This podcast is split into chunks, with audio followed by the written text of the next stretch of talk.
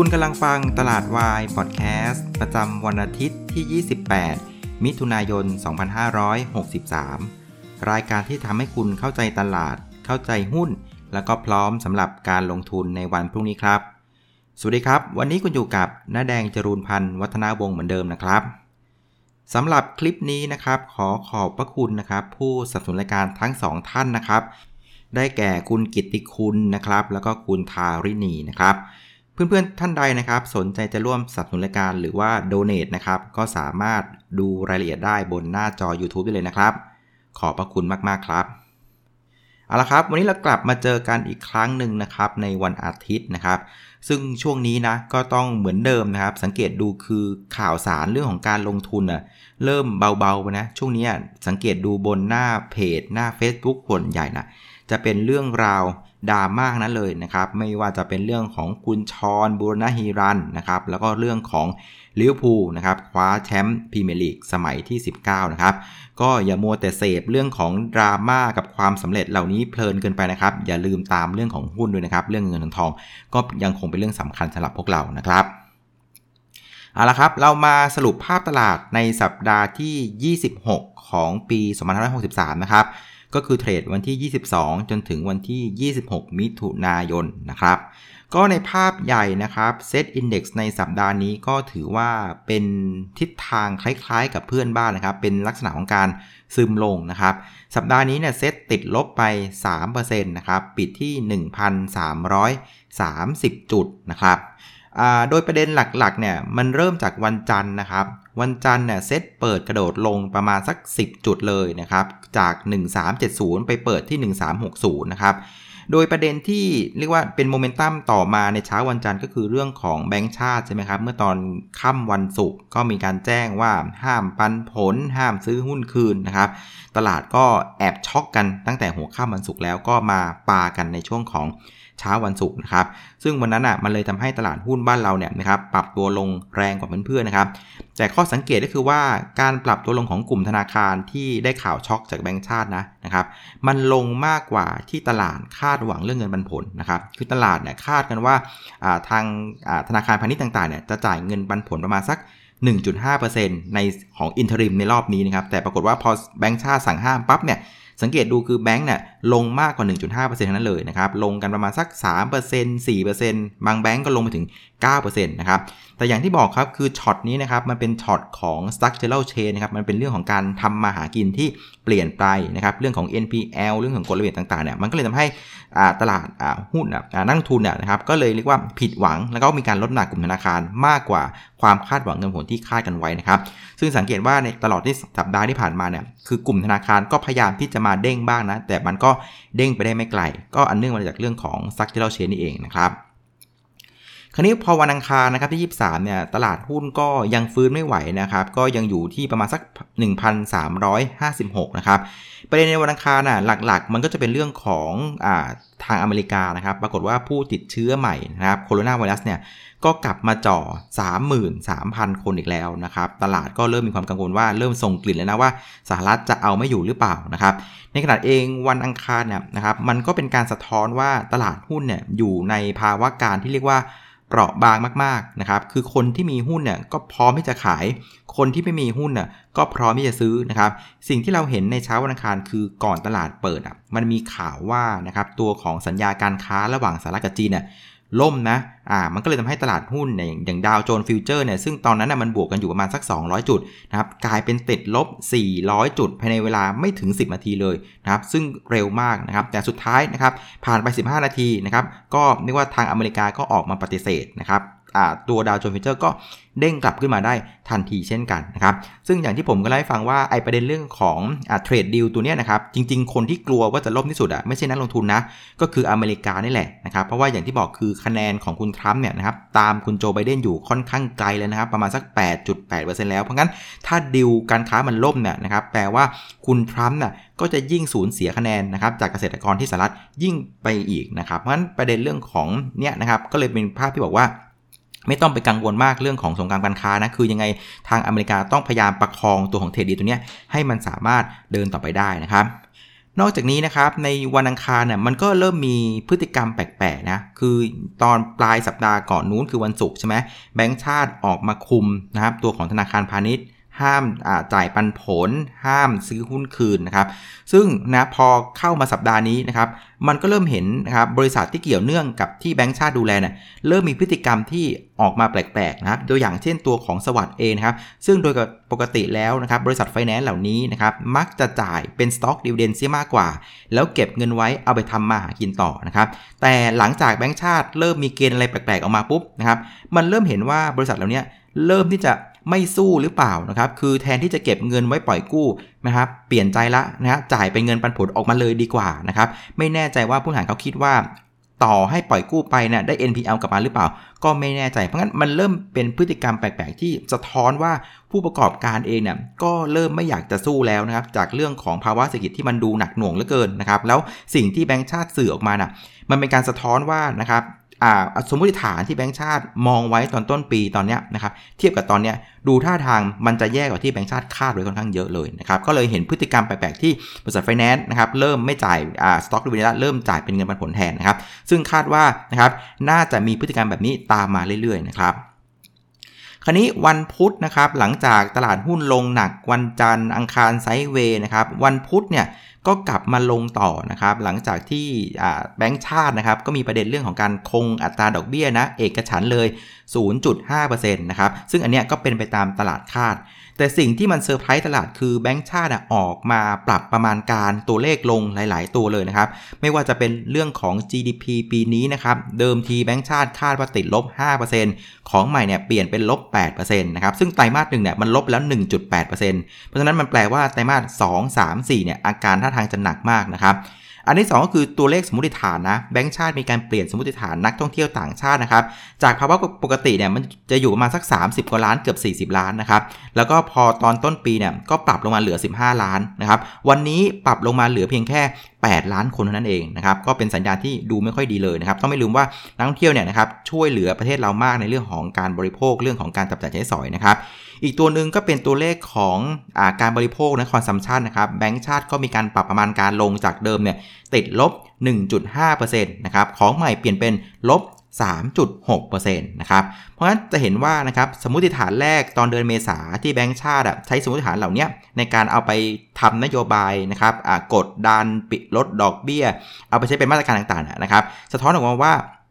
สมมติฐานที่ออกมาตอนเดือนเมษาเนี่ยเมื่อเทียบกับความเป็นจริงตอนเนี้ยมันเอาไม่อยู่ไงก็เลยมีการปรับประมาณการลงในหลายๆจุดเลยนะครับซึ่งอันนี้มันเป็นการสะท้อนให้เห็นว่านะครับตัวเลขเศรษฐกิจจริงๆที่เรากำลังเห็นวันนี้นะครับมันไล่ไม่ทันกับตลาดหุ้นที่วิ่งขึ้นมาถึง หนึ่งพันสี่ร้อยห้าสิบ ไงคือตลาดหุ้นเนี่ยวิ่งนำไปแต่เศรษฐกิจจริงไล่ไม่ทันไล่ไม่ทันไม่พอแบงก์ชาติออกมาปรับประมาณการอีกนะครับก็เป็นการสะท้อนว่าเศรษฐกิจจริงเนี่ยมันแย่กว่าที่แบงก์ชาติคาดไว้นะครับ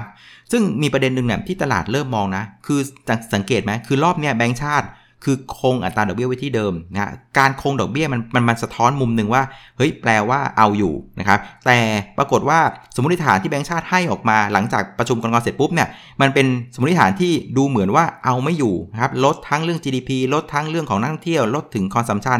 อันเนี้ยนะครับมันก็เลยเป็นการตีความได้สองแบบคือหนึ่งคือมันกำลังสะท้อนว่าอัตราดอกเบี้ยนโยบายเนี่ยมันช่วยอะไรไม่ได้ละงั้นก็คงเอาไว้แม่งอย่างเดิมดีกว่านะครับหรืออันที่สองเนี่ยมันกำลังสะท้อนว่าในเมื่อดอกเบี้ยนโยบายน่ะมันใช้ไม่ได้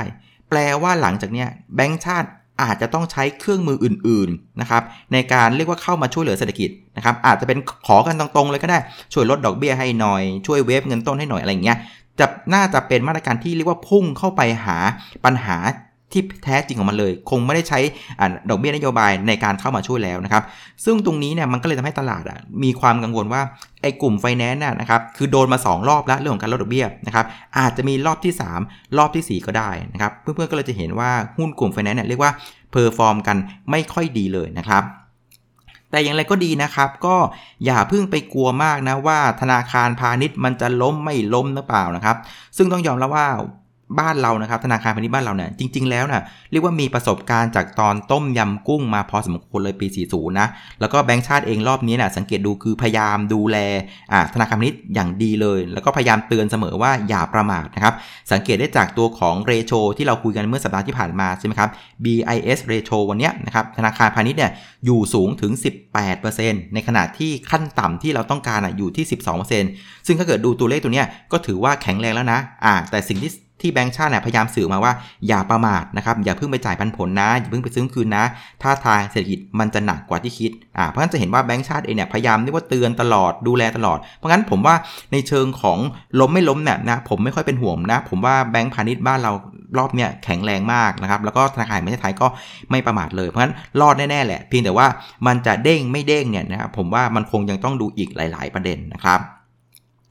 คราวนี้พอมาวันพฤหัสที่ยี่สิบห้านะครับหลังจากวันพุธลงมาหนักนะปรากฏว่าวันพฤหัสที่ยี่สิบห้าก็ลงต่อนะครับจาก หนึ่งพันสามร้อยสามสิบสาม จุดเนี่ยไปที่ หนึ่งพันสามร้อยสิบเจ็ด นะครับก็เรียกว่าลงไปสิบหกจุดเลยเปิดกระโดดลงมานะครับประเด็นหลักๆที่กดวันพฤหัสอีกเนี่ยก็เป็นประเด็นจากต่างประเทศรอบนี้นะปรากฏว่าตัวเลขของผู้ติดเชื้อโคโรนาไวรัสของสหรัฐอเมริกาน่ะที่เราเริ่มเห็นสัญญาณตอนต้นสัปดาห์มันมาจ่อๆ สามหมื่น ใช่ไหมมันก็ขยับขึ้นอย่างต่อเนื่องนะครับซึ่งเช้าวันพฤหัสนะเราก็เริ่มเห็นตัวเลขระดับสัก สามหมื่นแปดพัน คนต่อวันแล้วก็เรียกว่าไปจ่อ all time high ที่อเมริกาเคยทำไว้ประมาณสัก สามหมื่นเก้าพัน คนตอนประมาณปลายเดือนเมษาคนก็เริ่มกังวลนะครับแล้วก็ดัชนีดาวโจนส์เองตอนเช้าวันพฤหัสนะเราก็เห็นตัวเลขของคืนวันพุธใช่ไหมฮะก็ติดลบไปถึง เจ็ดร้อยเปอร์เซ็นต์ ลบไป สองจุดเจ็ดเปอร์เซ็นต์ นะครับเพราะงั้นภาพตอนเช้าน่ะมันก็เลยดูไม่ค่อยดีเลยคือดาวโจนส์ลงมาแรงเราก็ลงไปกับเขาด้วยโดดลงไปสิบหกจุดนะครับแต่ความดีงามเนี่ยมันเกิดขึ้นในช่วงบ่ายไงคือตอนเช้าลงแรงแต่ว่าตอนบ่ายสังเกตดูคือดัชนีเนี่ยค่อยๆออกตัวจากจุดต่ำสุดขึ้นมาเรื่อยๆนะครับคือภาคบ่ายเนี่ยมันเป็นภาพที่เด้งนะครับพอมันเด้งไม่พอเนี่ยพอไปดู time frame day เนี่ยมันจะเห็นว่าตัวของ เซ็ต Index เนี่ยมันทำท่าเขาเรียกว่าเป็นแฮมเมอร์นะครับเป็นหัวเขียวๆนะครับแล้วก็มีหางยาวๆมันก็ทำให้คนมีความคาดหวังว่าเฮ้ยสงสัยตลาดหุ้นบ้านเราจะสะท้อนประเด็นความกังวลไปหมดละไม่ว่าจะเป็นประเด็นเรื่องของสหรัฐอเมริกาผู้ติดเชื้อใหม่นะครับประเด็นเรื่องของแอสซัมชั่นต่างๆที่แบงก์ชาติออกมาในเชิงลบนะคนก็เริ่มมีความคาดหวังว่าเอาละสงสัยมันจะสะท้อนไปหมดแล้วหรือเปล่ามันก็เลยเห็นภาพที่ภาคบ่ายเนี่ยฟื้นขึ้นมาซึ่งผมก็คิดว่าเออมันก็น่าค่อนข้างจะดูดีนะสำหรับภาคบ่ายวันพฤหัสนะครับแต่ว่าวันศุกร์เนี่ยอาการมันก็มันก็เป็นอย่างที่เราคิดนะคือมันฟื้นจริงเนี่ยแต่ประเด็นคือมันฟื้นไม่สุดนะครับเพราะว่าประเด็นทางอเมริกาเนี่ยมันยังคงเรียกว่าออกมาทุบอย่างต่อเนื่องเลยนะครับโดยผู้ติดเชื้อใหม่ของอเมริกาตอนเช้าวันศุกร์ที่เรามองเห็นน่ะมันเป็นตัวเลขทะลุ สี่หมื่น ไปแล้วนะครับซึ่งกลายเป็นตัวเลขเรียกว่านิวไฮเลยนะครับแล้วก็ทางมูลรัฐต่างๆน่ะก็เริ่มมีแผนที่จะถอยละก่อนหน้าเนี่ยจะเรียกว่ามีการผ่อนคลายเพิ่มขึ้นเรื่อยๆนะครับแต่พอตัวเลขมันเป็นแบบเนี้ยเริ่มเห็นสัญญาณหลายๆรัฐน่ะเริ่มสั่งถอยแล้วนะครับในขณะเดียวกันเองไม่ว่าจะเป็นบริษัทจดทะเบียนเองสหรัฐเองก็ก็ทำในลักษณะเดียวกันนะครับอย่างตัวของ Microsoft เองก็เรียกว่ามีการปิดสาขาหลายๆสาขาด้วยนะครับก็เป็นประเด็นที่เรียกว่า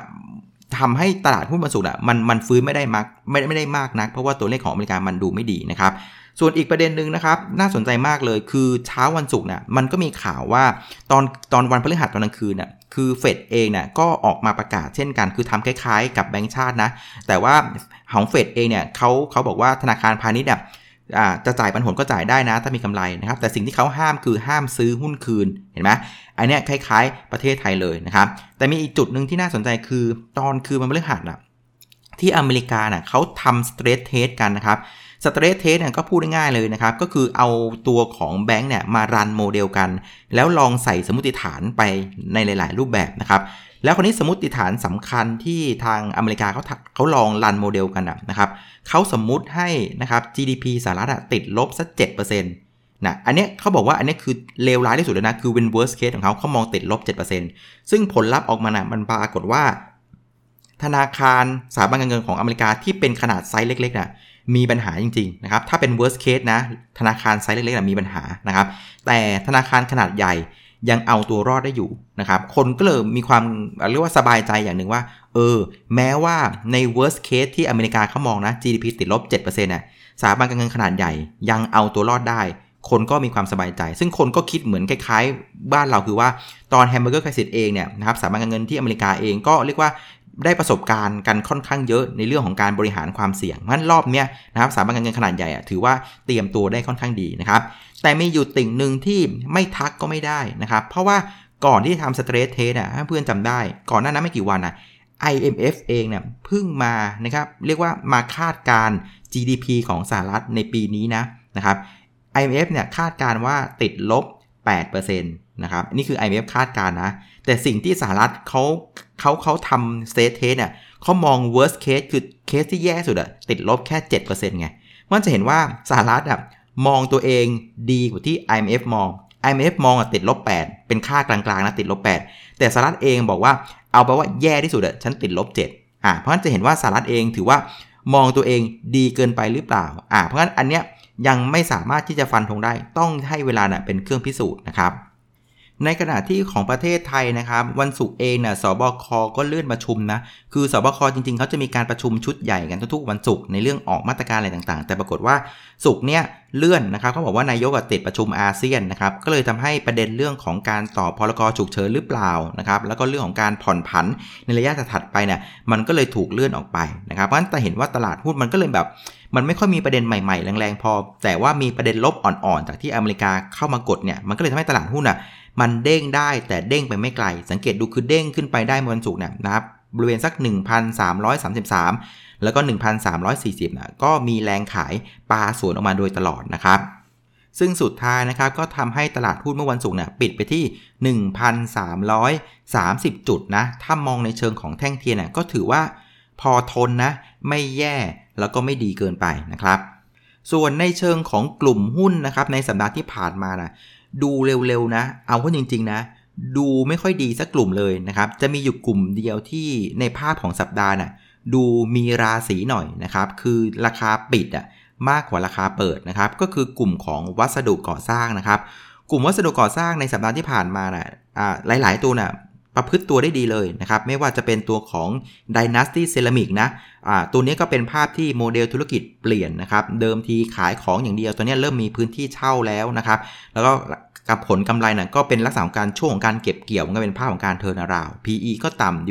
Dividend Yield ก็สูงนะครับตัวนี้ก็ขยับได้ค่อนข้างดีนะครับอีกตัวนึงก็จะเป็นตัวของปูนใหญ่นะครับปูนใหญ่เองเนี่ยระหว่างสัปดาห์น่ะมันมีช็อตที่ราคาน้ำมันมันปรับตัวลงนะครับพอราคาน้ำมันมันปรับตัวลงน่ะมันก็เลยทำให้ตัวของแนฟท่าซึ่งเป็นต้นทุนของเขาน่ะมันก็ปรับตัวลงตามราคาน้ำมันด้วยนะครับปูนใหญ่น่ะก็เลยเรียกว่าชอบในภาวะที่ราคาน้ำมันมันเบี่ยงตัวลงมานะครับอีกตัวนึงก็เป็นคนที่ชอบเวลาน้ำมันลงเช่นกันนั่นก็คือตัวของ TASCO นะครับ TASCO เนี่ยมันก็เป็นไอเดียว่าไตรมาสหนึ่งอ่ะที่งบพังเพราะว่าเจอโควิดแล้วก็จีนเขาหยุดกันนะครับไตรมาสสองน่ะน่าจะเป็นภาพของการฟื้นตัวอย่างมีนัยสำคัญอย่างไรก็ดีนะครับอย่าเพลินมากนักนะฮะเพราะว่าหุ้นเหล่านี้เนี่ยบางตัวเนี่ยราคาเนี่ยเลยราคาเหมาะสมไปแล้วนะครับอย่างตัวของ Tasco นะครับถ้าเพื่อนๆ เ, เข้าไปที่เว็บไซต์ set trade dot com แล้วก็ไปดูตรง ไอ เอ เอ Consensus นะนะครับราคาเหมาะสมเฉลี่ยที่นักวิเคราะห์ทำไว้สำหรับตัว Tasco เนี่ยก็อยู่ที่ยี่สิบสองบาทนะครับสามสิบนะครับในขณะที่ตัวของราคาปิด Tasco วันนี้อยู่ที่ยี่สิบสามบาทหกสิบเข้าไปแล้วมันเห็นว่าราคาหุ้นน่ะแซงราคาเหมาะสมตามปัจจัยพื้นฐานไปแล้วนะครับในขณะที่ปูนใหญ่เองนะครับราคาเหมาะสมนะครับคอนเซนซัสทำไว้ที่สามร้อยเจ็ดสิบสี่นะครับเมื่อวันศุกร์เนี่ยปิดอยู่ที่สามร้อยหกสิบแปดอ่ะก็เหลือรูมวิ่งอีกนิดหน่อยนะครับแต่จะมีอยู่ตัวหนึ่งที่พอจะมีรูมเยอะหน่อยนะครับก็จะเป็นตัวของ Dynasty Ceramic นะครับ ไอ เอ เอ Consensus ทำราคาเหมาะสมไว้ที่สองบาทสามสิบหกนะครับตอนนี้ราคาปิดวันศุกร์อยู่ที่สองบาทสิบหกอ่ะก็มีรูมอยู่อีกประมาณสักยี่สิบสตางค์นะครับเพราะงั้นเวลาเล่นหุ้นนะครับนอกจากจะดูเรื่องของประเด็นของหุ้นแล้วนะอย่าลืมนะครับแวะเวียนเข้าไปที่เว็บ settrade dot com ด้วยนะครับแล้วก็ไปดูในส่วน ไอ เอ เอ Consensus นะไปดูว่านักวิเคราะห์เนี่ยเขาเขามองยังไงนะครับคือบางตัวมันพอมันขึ้นมาอิ่มที่ราคาแล้วเนี่ยมันก็อาจจะไปต่อยากนิดหนึ่งนะครับส่วนกลุ่มอื่นๆที่ดูไม่ค่อยดีในสัปดาห์ที่ผ่านมานะครับในเชิงของกราฟเนี่ยผมเผือบตาดูปุ๊บเนี่ยก็มีอยู่สองกลุ่มด้วยกันกลุ่มแรกก็คือกลุ่ม ไอ ซี ที นะที่นักวิเคราะห์พยายามบอกกันว่ามันเป็น defensive นะ work from home ได้ประโยชน์ใช้มือถือเยอะนะแต่พอไปดูกราฟเพื่อนเราไปดูพร้อมกันนะโอ้โหมันพลอยเป็นมะเขือเผาเลยนะครับตัวที่ต้องพูดถึงก็คือตัวอย่าง Advance นะครับตัวนี้ระวังนิดนึงนะครับหนึ่งร้อยแปดสิบห้านะไม่ควรหลุดเลยนะตอนนี้มันมันแผ่วลงมาย้อยลงมาตรงนี้นะคือถ้าหลุดเนี่ยแนวรับถัดไปน่ะลึกนะหนึ่งร้อยแปดสิบอีกตัวนึงไม่แพ้กันอย่างตัว D Tag เองนะครับก็ แนวรับสำคัญคือ สามสิบเก้าจุดห้าศูนย์ ไม่ควรหลุดนะถ้าหลุดเนี่ยลงไปได้ถึงประมาณสัก สามสิบเจ็ดจุดห้าศูนย์ อีกตัวนึงก็เช่นกันก็คือตัว True นะนะครับแนวรับอยู่ที่ สามจุดสิบสอง ก็ไม่ควรหลุดเช่นกันนะครับซึ่งอันนี้ผมว่ามันเป็นอาการแปลกๆนะคือมันเป็นอาการที่คนน่ะเชื่อว่าพวกเนี้ยเป็น Defensive แต่ว่าราคาหุ้นน่ะดูไม่ Defensive เลยอ่ะดูแผ่วลงแผ่วลงแล้วก็หลุดหลุดโลไปเรื่อยๆเนี่ยอันนี้ระมัดระวังด้วยนะใครที่มีอยู่นะก็เฝ้าดีแล้วกันนะครับส่วนอีกกลุ่มนึงที่ดูไม่ดีก็คือกลุ่ม Finance นี่แหละนะครับอย่างที่เราให้ฟังคือแบงก์ชาตินะครับออกมาคงดอกเบี้ยแต่ให้ไกด์แดนซ์ออกมาแย่หมดเลยนะครับคนก็คิดออกเลยว่าแสดงว่าแกคงไม่ใช้อัตราดอกเบี้ยในการดูแลเศรษฐกิจละแกคงจะใช้ช่วงเครื่องมืออื่นๆนะครับซึ่งเครื่องมืออื่นคืออะไรมันก็กลายเป็น policy risk ของพวกสถาบันการเงินแล้วก็กลุ่ม Finance นั่นเองคนก็กลัวว่าสงสัยจะมีลดดอกครั้งที่สองครั้งที่สามครั้งที่สี่ครั้งที่ห้ามาหรือเปล่าคนก็กลัวกันไงก็ถอยออกมาก่อนดีกว่านะครับคราวนี้ในกลุ่มของนักลงทุนกันบ้างนะครับ เอ่อ เมื่อวันศุกร์เนี่ยนะครับต่างชาติขายไป สองพันสองร้อยห้าสิบ ล้านบาทนะครับรวมกันเนี่ยแกขายมาแล้วแปดวันทำการติดต่อเลยนะฮะรวมๆกันก็ สองหมื่น ล้านบาทแล้วส่วนนักทุนสถาบันเนี่ยก็พลิกจากซื้อมาเป็นขายนะช่วงนี้แกจะสลับไปสลับมานะครับเมื่อวันศุกร์เนี่ยซื้อไป สองพันหนึ่งร้อยสามสิบสอง ล้านบาทนะครับซึ่งก็อย่างที่เคยเล่าให้ฟังใช่ไหมครับว่าตอนเนี้ยมันเป็นโค้งสุดท้ายนะครับของคนที่อยากจะออมเงินผ่านกองทุนSuper Saving Fund ที่อยู่ในกลุ่มของที่เป็น Extra ที่ได้โปรแกรมพิเศษนะฮะซึ่งเขาเนี่ยจะสิ้นสุดกันสำหรับใครจะซื้อล็อตเนี่ยวันที่สามสิบมิถุนายนเพราะฉะนั้นมันก็จะมีแรงซื้อเข้ามาจากคนที่อยากจะออมเงินผ่านกองทุนนี้นะเพราะฉะนั้นการที่เราเห็นภาพกองทุนมาซื้อแบบเนี้ยก็ผมว่ายังไม่สามารถบอกทิศทางอะไรได้มันเป็นเรียกว่าเป็นดีมานด์ชั่วคราวอย่างที่บอกคือจริงๆไอกองทุนพวกเนี้ยนะครับมันได้ซื้อมาหลายเดือนแล้วล่ะแต่คนไทยก็เป็นเหมือนเดิมนะครับคือตอนนี้ไม่ซื้อหรอกนะครับจะซื้อตอนที่มันจะใกล้หมดเขตนี่แหละนะครับมันเราจะเห็นแรงซื้อเข้ามาผิดปกติที่กลุ่มกองทุนแต่ยังคงไม่สามารถที่จะบอกทิศทางอะไรได้มากนักนะครับผมว่าช่วงนี้เนี่ยนะอาจจะต้องยอมกลับมาดูทิศทางของนักทุนต่างชาติเป็นสำคัญนะครับคือถ้าต่างชาติยังขายเป็นชุดแบบนี้นะครับแสดงว่าในภาพเศรษฐกิจยาวเศรษฐกิจใหญ่เนี่ยนะต่างชาติยังมองไม่ดีกับบ้านเรานะครับเอาละคราวนี้ในสัปดาห์หน้านะครับจะมีอะไรกันบ้างนะครับช่วงเสาร์ที่ที่ผ่านมาเนี่ยผมก็ไล่ดูตัวเลขผู้ติดเชื้อโคโรนาที่อเมริกานะมันยังคงเป็นตัวเลขที่น่ากลัวมากเลยนะครับวันศุกร์เนี่ยครับก็คือรายงานบ้านเราคือเช้าวันเสาร์เนี่ยนะครับวันศุกร์เนี่ยนะครับสหรัฐรายงานผู้ติดเชื้อใหม่อยู่ที่ สี่หมื่นเจ็ดพัน คนทำนิวไฮไปแล้วแล้วก็วันเสาร์เนี่ยนะครับก็รายงานออกมาที่ สี่หมื่นสามพันห้าร้อยแปดสิบเอ็ด คนนะครับก็ถือว่าอยู่ในโซนที่สูงเลยนะครับยังคงกดดันตัวของตลาดหุ้นแล้วก็เศรษฐกิจสหรัฐต่อไปนะครับแต่อย่างไรก็ดีนะครับในฝั่งของวัคซีนเนี่ยก็มีพัฒนาการเช่นกันนะครับเมื่อวันศุกร์นะครับวัคซีนที่อยู่ในเฟสของการทดลองเฟสที่หนึ่ง สอง สามเนี่ยนะครับวันศุกร์อยู่ที่สิบ แปดแล้วก็สามวัคซีนนะครับแต่ว่าล่าสุดเมื่อเช้าผมเข้าไปดูเนี่ยตอนนี้ในเฟสที่หนึ่งเนี่ยเพิ่มจากสิบวัคซีนเป็นสิบเอ็ดวัคซีนแล้วนะเพราะฉะนั้นมันก็กลายเป็นว่าตอนนี้มีวัคซีนที่อยู่ในเฟสที่หนึ่งทดลองกับมนุษย์อยู่สิบเอ็ดวัคซีนนะครับเฟสที่สองทดลองอยู่แปดวัคซีนแล้วก็เฟสที่สามซึ่งเป็นเฟสสุดท้ายเนี่ยตอนนี้อยู่ที่สามวัคซีนนะครับซึ่งเขาบอกว่าเดือนกรกฎาคมนี่แหละนะครับก็จะมีการแถลงละบางวัคซีนว่าพัฒนาการเป็นยังไงดีหรือไม่ดีนะครับซึ่งก็คาดหวังว่านะเราน่าจะมีวัคซีนเสร็จทีแล้วล่ะนะครับเพราะว่าต้องยอมรับว่าตลอด สี่ถึงห้า เดือนที่ผ่านมาโลกเราไม่ว่าจะเป็นจีนสหรัฐหรือถึงประเทศไทยเนี่ยทั้งโลกเนี่ยคือซื้อเวลากันเต็มที่เลยนะครับเพื่อให้นักวิจัยเนี่ยสามารถพัฒนาวัคซีนออกมาได้นะครับมาตรการการเงินมาตรการการคลังนะเรียกว่าใส่กันมาเต็มที่เพื่อถ่วงเวลาไอ้ตรงนี้แหละนะครับจากไอ้สามวัคซีนในเฟสที่สามน่ะขอแค่หนึ่งเดียวนั้นนะครับเราก็จะมีวัคซีนป้องกันตัวของโคโรนาไวรัสได้แล้วนะครับงั้นก็ตามข่าวนี้ด้วยกันเพราะว่าผมว่าถ้ามันแอปพรูฟสักหนึ่งอันนะผ่านสักหนึ่งอันนะโอกาสที่เราจะเห็นหุ้นแบบกลับตัวเร็วๆแรงๆเนี่ยก็มีความเป็นไปได้สูงเช่นกันนะครับงั้นสัปดาห์หน้าไอเดียสำคัญคือตามเรื่องของผู้ติดเชื้อใหม่สหรัฐอเมริกานะครับแล้วอย่าลืมตามเรื่องของฝั่งวัคซีนด้วยแล้วกันนะครับมันมีโอกาสทำให้เกมพลิกได้อย่างรวดเร็วเช่นกันนะครับส่วนอีกประเด็นหนึ่งนะครับสัปดาห์หน้าจะมีหุ้น ไอ พี โอ น้องใหม่มาอีกแล้วนะครับคือตั้งแต่โควิดบุกบ้านเรามานะเราขาดแคลนหุ้น ไอ พี โอ กันมานานมากนะครับซึ่งในวันพฤหัสที่สองกรกฎาคมนะครับก็จะมีหุ้นที่ชื่อว่าสีตังโกลฟนะครับ เอส ที จี ที นะครับจะเข้ามาซื้อขายวันแรกนะครับราคาจองอยู่ที่ สามสิบสี่ บาทนะครับก็ถือว่า มาได้ไทมิ่งดีมากเลยมาตอนโควิดบุกนี่แหละนะครับเพราะว่าถุงมือเขาเนี่ยเป็นถุงมือที่ใช้ในเรื่องของการแพทย์นะครับก็ใช้ในการตรวจการผ่าตัดต่างๆนะครับเขาบอกว่าไอตอนโควิดบุกเนี่ยมันทำให้เรียกว่าอุปสงค์เนี่ยความต้องการซื้อเนี่ยเข้ามารุนแรงถล่มทลายมากเลยรวมถึงราคาขายถุงมือยางด้วยนะก็ปรับตัวขึ้นเช่นกันก็น่าสนใจนะผมว่าอันเนี้ยก็ถือว่าเป็นหุ้นระดับโลกที่มาเทรดในบ้านเราเช่นกันนะครับเพราะว่าในอุตสาหกรรมถุงมือยางเนี่ยนะครับมันมีอยู่ห้าเจ้าใหญ่ในโลกสี่เจ้าใหญ่เนี่ยอยู่ในประเทศมาเลเซียนะครับแล้วของเราเนี่ยนะครับก็เป็นหนึ่งในห้าเจ้าที่ใหญ่ที่สุดในโลกนะเขาบอกว่าตัวเนี้ยกำลังการผลิตเนี่ยถือว่าเป็นอันดับสามของโลกเลยซึ่งนะครับผมไปอ่านมาดูผมว่ามีมีประเด็นที่น่าสนใจนะคือผมเคยไปทำงานที่มาเลเซียช่วง สี่ห้า ปีก่อนนะครับตอนที่ผมบินลงไปแล้วผมลงที่กัวลาลัมเปอร์เนี่ยผมก็มองไปข้างล่างนะผมก็รู้สึกว่าเอ๊ะมันมันไม่ค่อยมีต้นยางเว้ยมันเป็นแต่ต้นปาล์มพอผมไปถึงมาเลเซียผมก็ได้คุยกับนักวิเคราะห์ที่มาเลเซียนะเขาก็เล่าให้ผมฟังว่าประเทศมาเลเซียนะจริงๆแล้วนะเขาเขารณรงค์ในเรื่องของการเปลี่ยนจากการปลูกต้นยางอะไปเป็นต้นปาล์มนานแล้วนะครับคือเขามองในเรื่องของพืชพลังงานมากกว่ามันก็เลยทำให้ที่มาเลเซียเนี่ยนะครับการขยายพื้นที่ปลูกนะฮะต้นยางพาราเนี่ยมันก็ลดลงอย่างต่อเนื่องกลายไปเป็นต้นปาล์มซึ่งพอมาวันนี้ผมมาต่อจิ๊กซอดูก็ร้องอ๋อเลยเพราะว่าเอ่อปรากฏว่าวันนี้นะครับคือไอ้เวลาทำถุงมือยางน่ะต้นทุนวัตถุดิบหลักอ่ะมันคือน้ำยางข้นไงเขาเรียกว่า concentrate latex ซึ่งทุกวันนี้นะครับประเทศเราอ่ะนะครับเป็นประเทศที่ส่งออกไอ้คอนเซนเทรตลาเท็กซ์เนี่ยยักษ์ใหญ่เลยแล้วส่งไปไหนรู้ไหมฮะปรากฏว่าส่งไปที่มาเลเซียนี่แหละนะครับมาเลเซียเนี่ยก็เอาน้ำยางข้นเราเนี่ยไปทำถุงมือยางอ่านึกออกไหมเพราะฉะนั้นมันกลายเป็นว่าผู้เล่นเรื่องของถุงมือยางรายใหญ่ของโลกห้า ห้าเจ้าเนี่ยเป็นไทยซะหนึ่งมาเลเซียซะสี่ซึ่งปรากฏว่ามาเลเซียนี่แหละก็เป็นคนซื้อวัตถุดิบน้ำยางจากบ้านเราน่ะไปผลิตเป็นถุงมือยางไงมันก็แปลว่าจริงๆแล้วผู้เล่นในเมืองไทยอ่ะนะก็ต้องยอมรับว่าได้เปรียบมากๆนะในเรื่องของต้นทุน